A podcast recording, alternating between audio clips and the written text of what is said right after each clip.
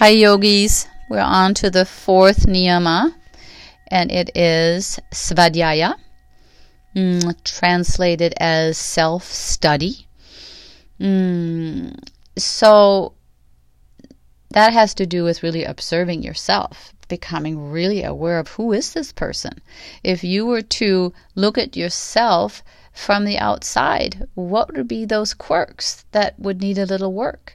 And what are the quirks that are okay? And that you just accept and this is part of who you are. And you know if you've been out for two hours you're going to need one hour by yourself or um, whatever that is you're going to go nuts if you if you don't get your early morning run in. So really having a, a, a good sense of who you are as a as a human being in the world and then also as a spirit being. Like who are you on the spirit level?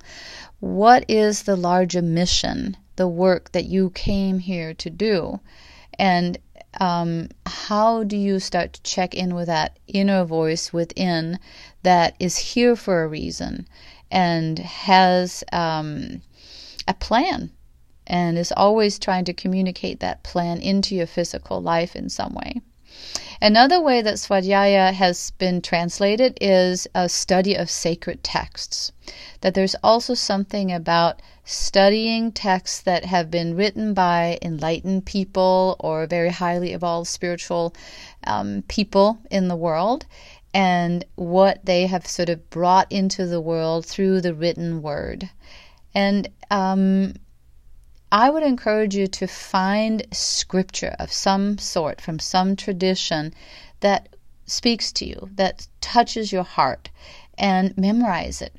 Having a piece of scripture or, or more than one that's with you in your inner being that can roll through you in times of uh, fear or stress or simply wanting to calm yourself down is an incredibly beautiful medicine really, because the words that have been spoken by thousands or millions of people for a long, long time with the pure intention of connecting to Source, connecting to God, connecting to higher self, carry a certain potency, which is, of course, why mantras have survived for thousands of years and people still feel um, a form of ecstasy or peace at the very least by reciting certain mantras or chants or long passages of scripture.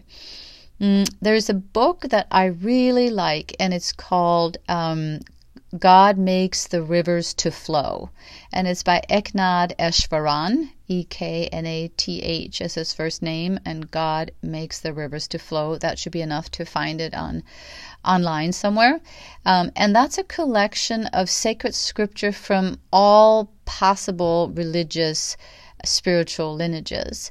And it's so beautiful because as you read through it if you if you sort of disregard where it's from there's such a common beauty to it that it would actually be hard to distinguish a Christian verse from a Muslim verse, from a, a, verse from the Bhagavad Gita, uh, from Rumi, from uh, a Jewish uh, traditional passage of some kind, because at that core level of seeking the truth, the beauty, the compassion, the empathy, the vein of love within is the same. And that becomes so clear in that book. And this particular gentleman, in all his book, has that utmost respect for all the different religions and lineages of the world. And it's such a unifying um, vibration and and yet he's himself firmly rooted as a Hindu and was raised as a Hindu, and that's his own practice. But he he loves um, the uh, Lord, make me an instrument of peace passage from Saint Francis, for example. So. Um, if not that particular book, maybe you grew up with something that resonates with you. Maybe you grew up with a religion that you know didn't feel right to you so you rejected it and maybe there's something else maybe there's a poem something that feels as though it becomes a bridge, a medicine, a connection from your more earthbound, I'm alone in the world self to I'm part of it all. I am part of God. God is guiding me in every moment.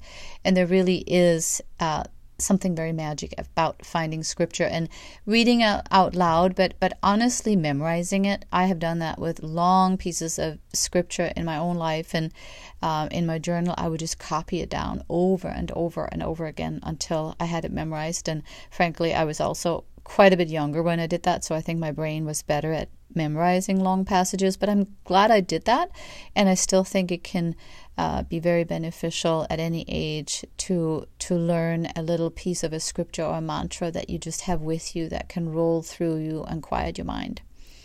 So something um, holy for you to study, to recite, to have with you that no one can take from you. It's not a little book in your purse you could mm, accidentally leave at a cafe, but it's it's it's within you um, is incredibly beautiful. And simultaneously, that slightly other way of translating Svadhyaya, the self study, to have that honest look that really can only happen if you um, develop some degree of a meditation practice where you start to observe this earth being that's you um, in the world and and how it acts in certain situation. Where is compassion needed? Where is some tapas some discipline some okay kick your butt get going here needed? Like what what is this beautiful individual that is you and what is really needed? Have good luck with that. Bye